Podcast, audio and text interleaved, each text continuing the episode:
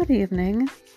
Yes, I have just begun my process of recording and reading poetries that I have written, and I will also be sharing reflections, etc.,